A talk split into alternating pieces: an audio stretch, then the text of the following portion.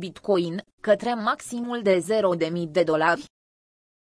Cei care au cumpărat Bitcoin în bull marketul anului 2017 își aduc aminte ce volatilitate poate avea moneda atunci când nu sunt suficienți vânzători. Pe parcursul ascensiunii din 2017, Bitcoin avea creșteri de peste 1000 de dolari într-o singură zi.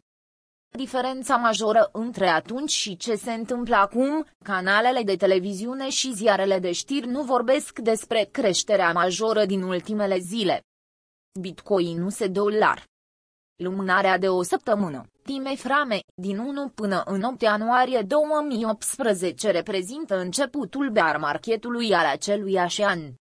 Bitcoin a suferit un declin de 80%, de la închiderea candelei respective 6100 de dolari, până la minimul stabilit în decembrie 2018 3200 de dolari. Lumânarea pe care am indicat-o cu o săgeată roșie în graficul de mai sus are următoarele coordonate. Open slash deschidere 3880 de dolari, prețul la care Bitcoin a început tranzacționarea în 1 an 2018.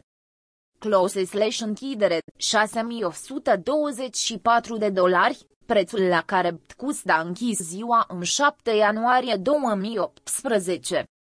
Hig slash maxim 17 dolari, 234, prețul maxim atins de Bitcoin pe parcursul săptămânii respective.